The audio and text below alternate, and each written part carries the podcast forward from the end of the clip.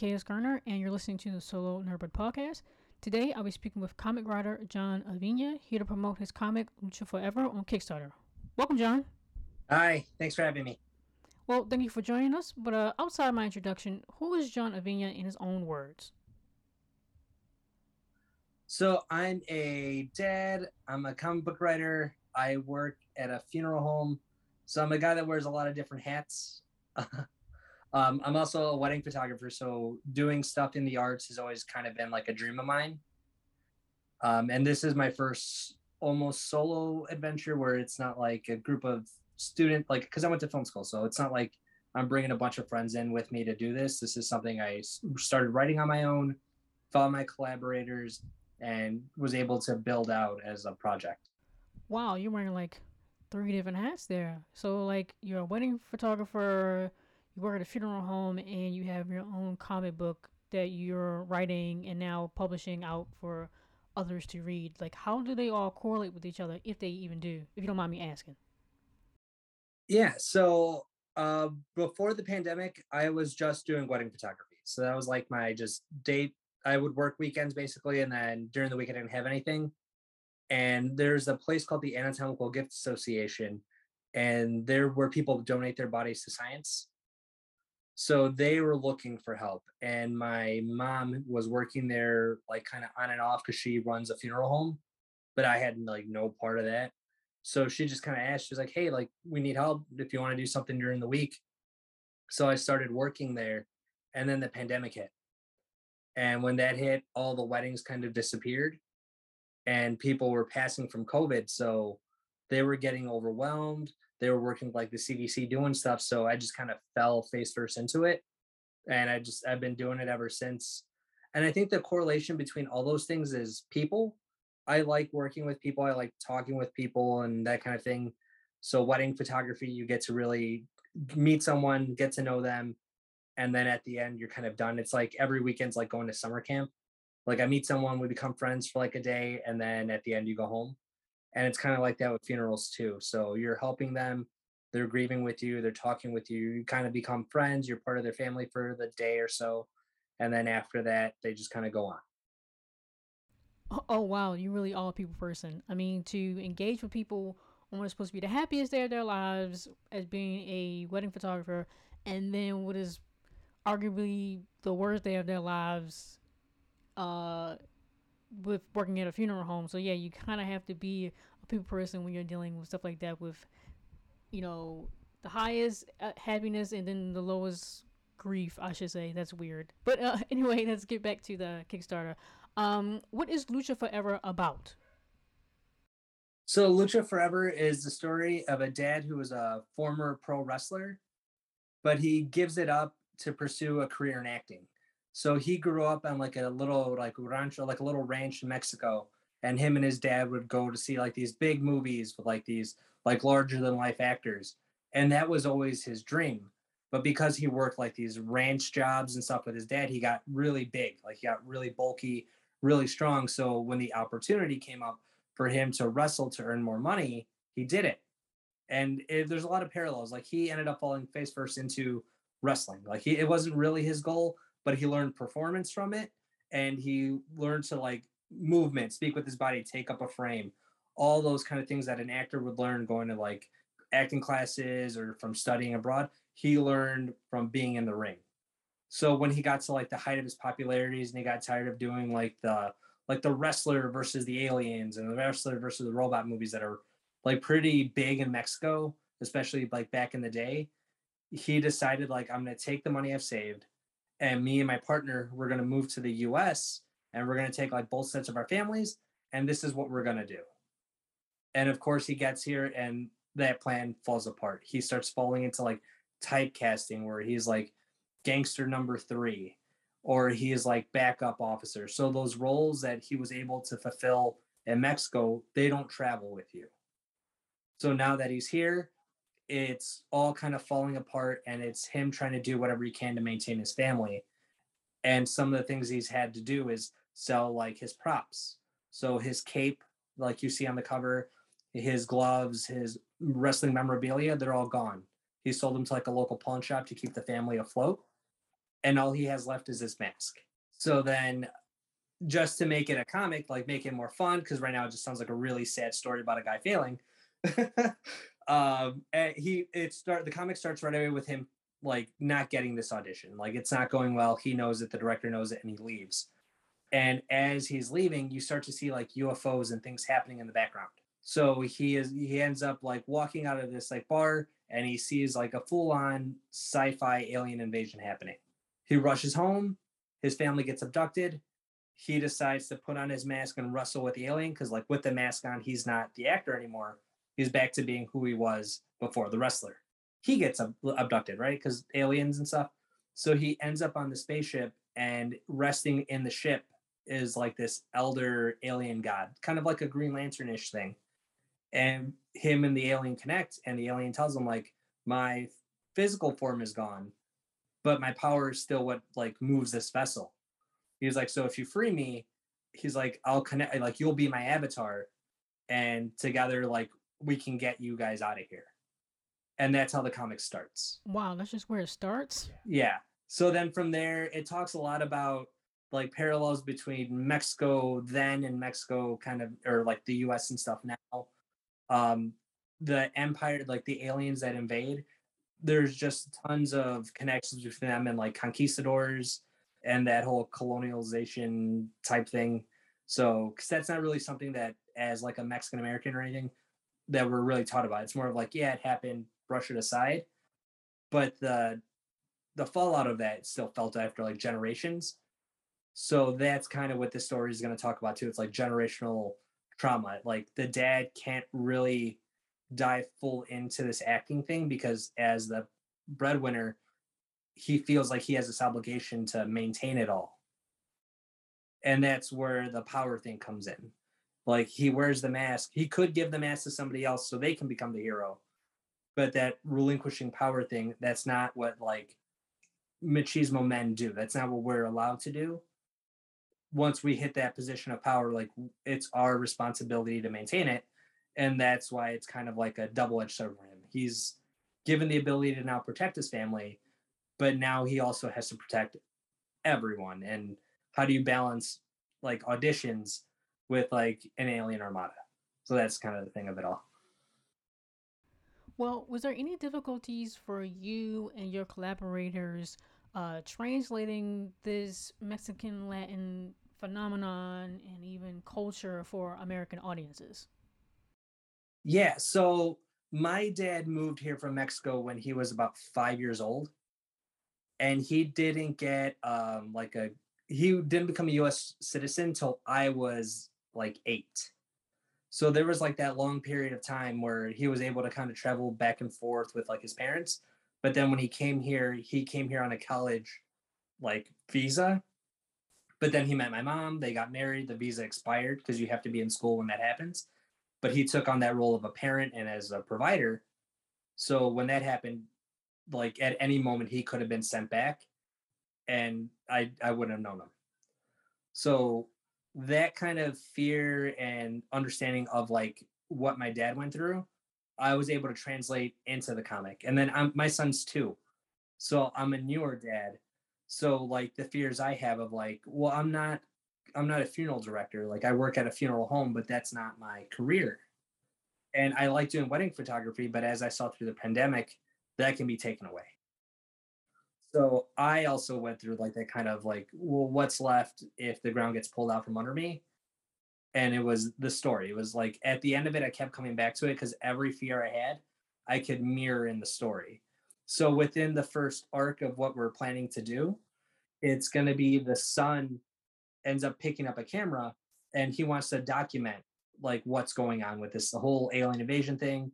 No one's really talking kind of like with the pandemic. No one's talking about like the bigger cause of it all, like what's happening, what happens if it comes back.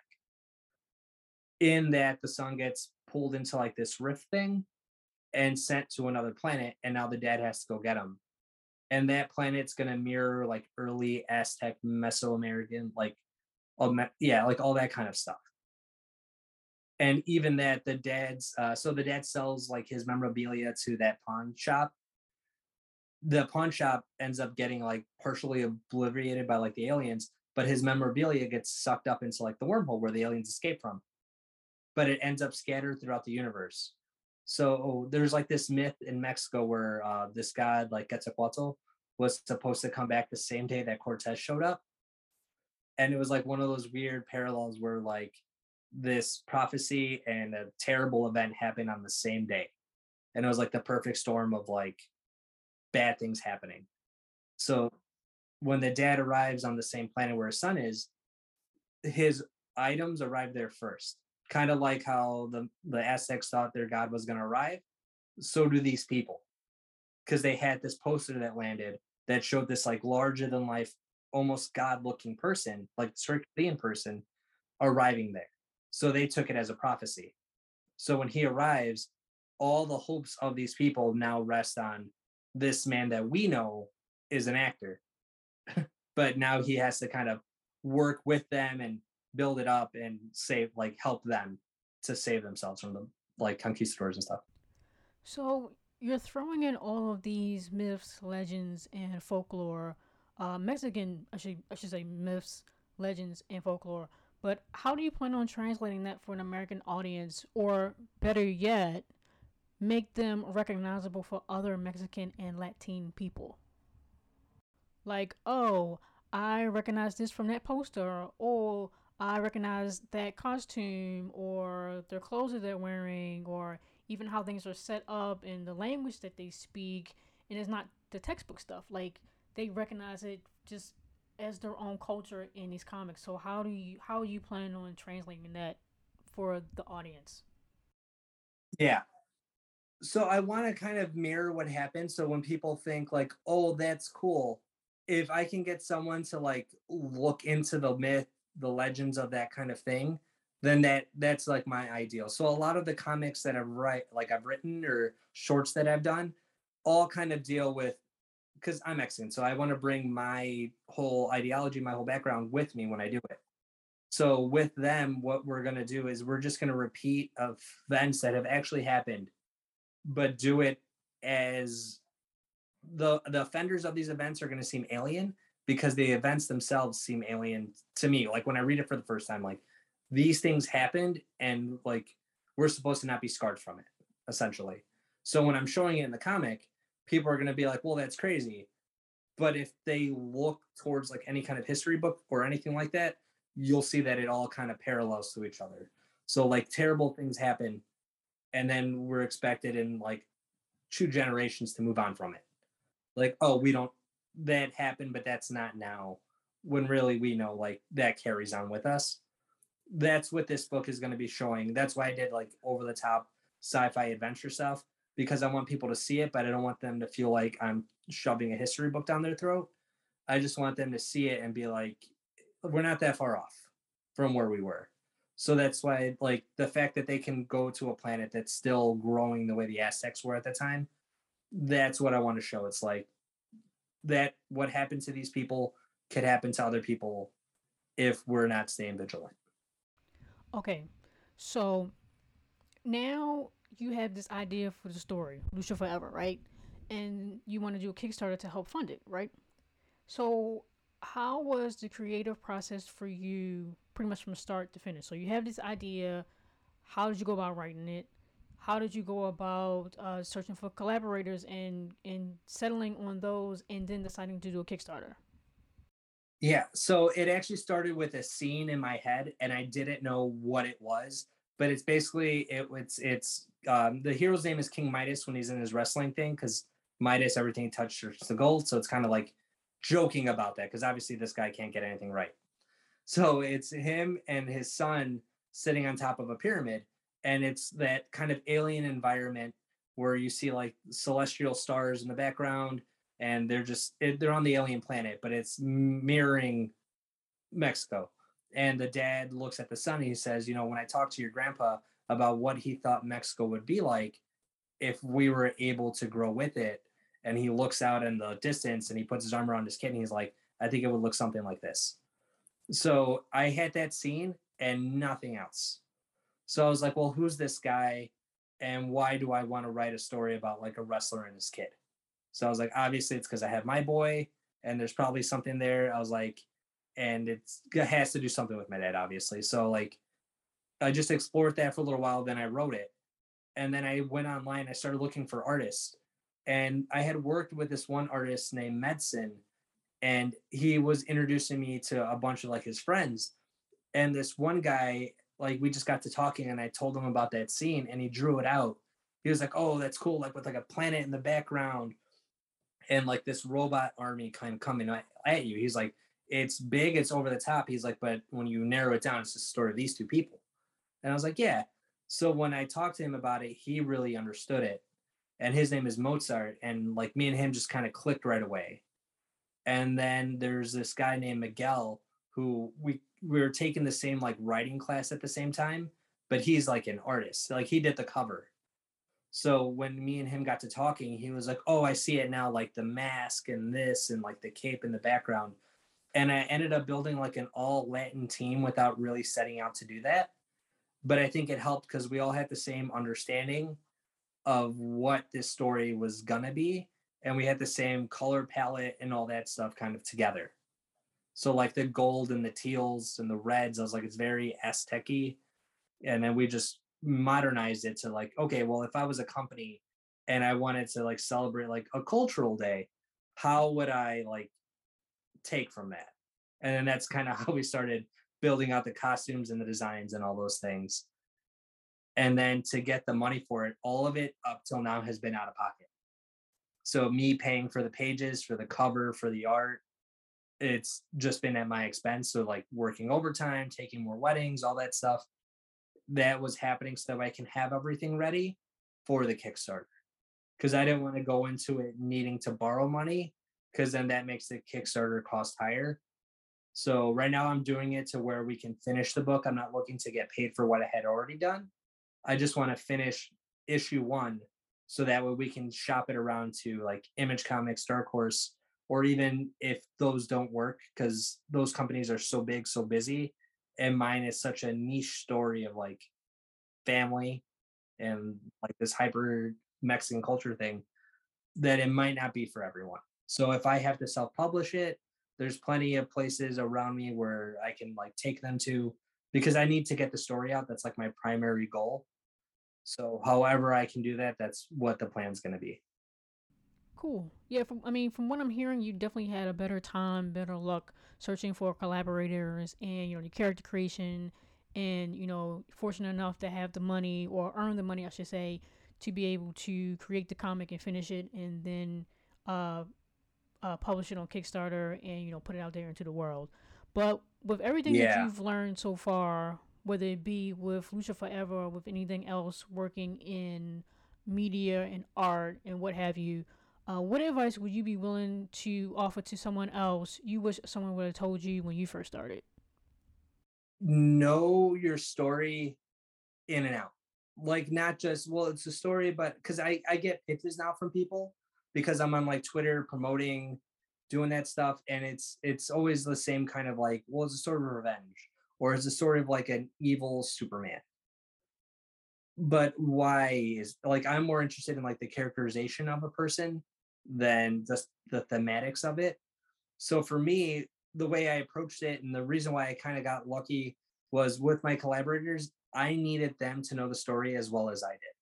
Because if they had a hiccup or a question, that's where you kind of fall into the trouble of, well, the artist is going to leave. And I I talk I bug writers on Twitter like all the time. And there's one writer named Cullen Bunn, and he writes a lot of really great like horror stories and stuff but he's been really nice in answering my messages and like responding. Because if you, eh, comic book writers are nerds. So if you want to talk to them, just nerd out with them. Don't nerd out at them because you're to scare them. But nerd out with them, like, hey, like, I love comics too. This is what I'm making because everyone wants to read something great, and it doesn't matter who it comes from. If it's if it's good and it draws you right away, that's what they're gonna see. So I was bothering him about it. And he told me, he was like, if you love it, he's like, other people will see that you love it. So I made sure that my artists understood, like, this is what we're going for. This is the bigger story of it all. Some of them are parents, some of them are not, but they understood that relationship of what is the cost of being a parent? Like, do you give up the art side for the stability? Or is that sending a bad message to your kid of like, find a nine to five, work it, build a family, stay, play it safe? So, talking to them about it, they're artists, so they know like that playing it safe isn't going to work out. So, really take the time to build out your relationships because it's so easy to get excited, write a script, hand it to someone, and then never hear from them because all they have is a piece of paper. They don't have that connection. So really just talk to them. But a paid artist is a happy artist. So if you have to put a little bit down per page, they'll keep coming back because that stability of work is what's going to keep them going. So like while I'm doing this one, Mozart has like four or five pages of scripts ahead while I'm like fixing dialogue and punching stuff up just so I can have him working so I can keep him and his family like going while I work on the next thing and I figure out what I might have messed up or what I didn't see coming. Because stories will unravel themselves to you while you're doing it. So something I plan for, like, oh, okay, this reveal will happen on issue three. And then as I'm working through issue three, I was like, well, if I move it earlier, I have this other payoff I can do. Well, let's do that. And I'm shifting things. But I have to keep him working because then artists does they don't want to sit, they want to create, they want to build just like I do. So keep your artists fed, keep them happy, but make sure that they feel like they're your partner in this. They're not just like, I hired an artist, he's here. Like I know Mozart, I know his family now. I know Miguel's family and our colorist, his name is uh, Julio Santos. He's a real shy kind of private guy, but when we were doing the Kickstarter, I kept reaching out, asking him like, "Hey, just give me like a little bio about you. Like, who are you? Like, what brought you into comics?" And I kind of got him to open up. And when that happened, now every time I post anything, he's like the first person to like it and comment it because he feels like he's part of the club. So build your club and then build it out to the world. So build your team and then take that story and then build it out. And don't be so protective of it because that's a lot of things I see where someone's like, well, it's my vision. Um, if you look at the comic, the son's got all these cool tattoos. I didn't tell the artist what tattoos to give him. The artist put himself on the kid and gave him these tattoos that meant something to him. And I, I was like, yeah, that's perfect. I was like, his the son is an amalgamation of all of us. And if that's what you see with him, then I'm not going to step in your way. Like, that's your mark on this comic, and that's great. Like, because we're a team and we built this out together. And even though, like, I had that vision of two people on top of a pyramid, they saw it too and that's when the you know you got a team. That's when you got the magic. Wow, there's that people person again. That's really your thing, isn't it? I I just like storytelling. I like comics, and I like I like making sure people understand. Like on the cover of this, it's really easy to see it as like it's wrestlers and it's aliens, and that's awesome. And at the action of it, that's what it is. It's because I want to be entertained too. I don't want just like pages of dialogues where it's just heartbreaking decisions. It's not going to be Sophie's choice on every page because I like seeing a guy punch through a spaceship. Like that's just fun. Yeah, and then I love writing one-liners and writing with wrestlers. It's fantastic. There's a guy that has bull horns and he's charging at him. He's like, "Let's see if you get my point." And then he grabs him and he's like, "Well, let's take this situation by the horns then." And he throws him down. I'm like, "Hey, I'm writing Spider-Man dialogue and I love it." Yeah, no, I totally get it. But uh throughout this whole process, John, not even just lucha forever, right? It can be um just outside of lucha. It can be your family life. It can be um spouse, kids, bills, the house, the car. You know, you know your friendships and coworkers and the people that you deal with every single day, and you know even just trying to maintain time or find time, I should say, for yourself, right? So do you or did you ever get overwhelmed? Does it ever become too much? And how do you typically manage your mental well being when it does become too much? You will drop a ball. Like it's it's gonna happen. The moment you start juggling your project, your project is the one thing you can't let go of because you won't pick it back up. It's the easiest um, weight to let go of and move on with your life because it, it, it'll nag at you but you can fulfill that with something else with video games with reading instead of writing it's very easy to spiral out with it so that's the one thing i can't let go of and my kid right like i you can't those two have to be in hand. I will say I have missed countless cousins' birthdays. I've missed family events. I've gone from working a wedding on Friday to going to a family wedding on Saturday and working another wedding on Sunday, and then working Monday through Friday that next week at the funeral home. But you make time for the things you want to do. And for me, a lot of that has been pushing away me time, reading, watching movies that I want to see. Like I just saw Thor, uh, the the newer one, like maybe a week or so ago. Yeah, I haven't seen it. I just don't have the time. Yeah, and that's pretty much how I felt. I was like, I could make time to see this, or I could write and get ahead of my schedule. So you will learn like to make the sacrifices of things. And that's a good point for like if you're gonna do that with like a Kickstarter, don't rely on Facebook friends for any of it because they will donate a portion of it.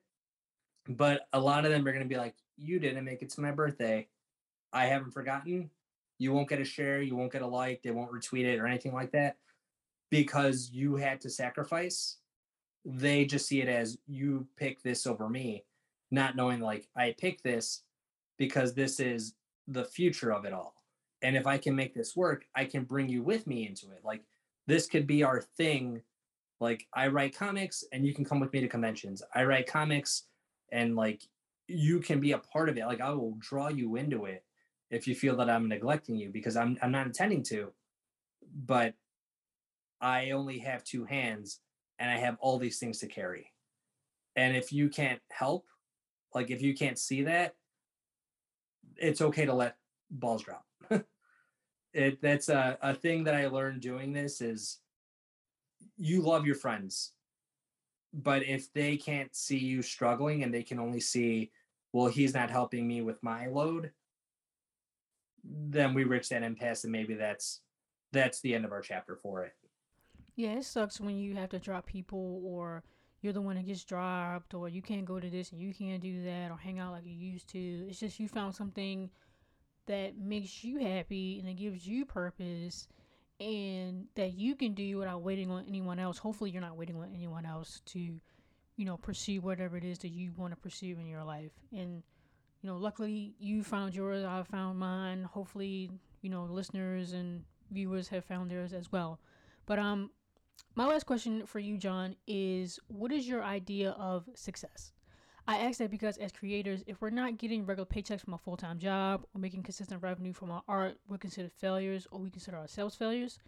Many of us will put our dreams and projects on the back burner or give them up altogether because this career path can be highly intimidating and competitive. So, what is your idea of quote unquote success? So, for me, failure is giving up. Failure isn't trying and stumbling. Failure is trying, stumbling, and then walking away that's the failure of it. So the success is the you continue, you push on. If you can't, if I can't tell Lucha Forever, if the Kickstarter doesn't make its goal, I'm gonna make it as a series of shorts. Like I'm gonna take the 32 pages and we're gonna start releasing it in little six page bundles of just six page like adventures. In the first page, it'll just be like, here's his backstory, and then every page after that is a mission or quest, a, a something. And that to me would be success is once the story's out there and I have a community with it that cares about it, that's success to me. It's like it's being happy and my team being happy, then I can feel like I've made it and I can sleep at night. I mean, yeah, that's pretty much the dream, right? Is, you know, uh putting out and publishing a complete work in whatever format you can. So yeah, this is the Kickstarter. If the Kickstarter doesn't work out, you do us a short story. You know, I mean, it it'll work out definitely well. Um, but yeah, just putting it out there. That's what I've been hearing a lot lately. It's just honestly just getting it done and people reading, consuming, obsessing over uh over their work and yeah, just putting it out there and getting it done. And I think that I mean, other than starting just having it done in, in your hands and something to show people is a, a success in itself. But um, Is there anything else that you wanted to touch on about Lucha Forever, John, as a whole that I may have missed? Maybe some rewards for uh, potential backers or anything else? Yeah. So if the Kickstarter does does its job and we get it done, I'm hoping to have it done and printed and in people's like mailboxes and stuff by February. And then after that, in March, there's a convention here in Chicago called C2E2, and it's a pretty big one. So I'm hoping to get a table there and then sell it, show it off to people, let them build that community that I'm talking about. And one of the coolest things about the Kickstarter is we're actually making the mask. Ooh. And we're going to make a bunch of them. So if people want to wear it, like they can buy their own. They can feel like the hero at home. They'll have access to it. And we have a lot of really cool perks. Like we just made trading cards that look like old vintage baseball cards with all the different wrestlers. So like the tiers are really kind of wacky and creative on what we're offering just because we want people to feel like there's variety because the whole story is variety. If you want emotional stuff that's there, if you want just action, it's there. So we we let people have that with the tiers and the Kickstarter too. And if people can't donate, sharing goes a long way because it'll find its audience that way too. So, real quick, could you um just explain or talk about some of these tiers that you offer here on the page for potential backers? Yeah, patches. We have two different ones. Oh, I'm wearing the hat. yeah. So we have hats. We got the t-shirt, or we got the hats. We got the patches. Uh, we got uh, an exclusive poster that's just for Kickstarter. We have the main cover issue poster, and then we have a limited design poster that's like kind of a Rosie the Riveter vibe about joining like their kind of like space force to fight back against the aliens.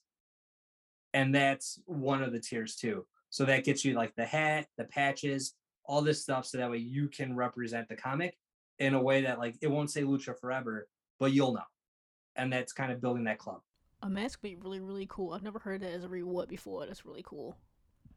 I'll send you one for doing this i appreciate it Yeah, yeah, yeah. No problem, no problem. And uh, the trading cards, more and more people are doing that too. Um, I think a holograph one would be really, really cool.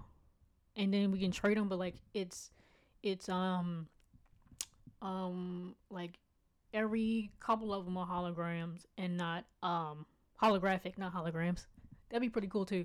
Every couple of them are holographic, and then Yeah. we trade them as we go. I think that'd be pretty cool. Um. All right. Well, again, I want to thank the comic writer John Avina for joining us here today to promote his comic Lucha Forever, currently on Kickstarter. I highly recommend our listeners to give Lucha Forever a look, share, and back the Kickstarter if they can. All of John's socials will be listed in this episode's details alongside the Kickstarter link for those who are interested.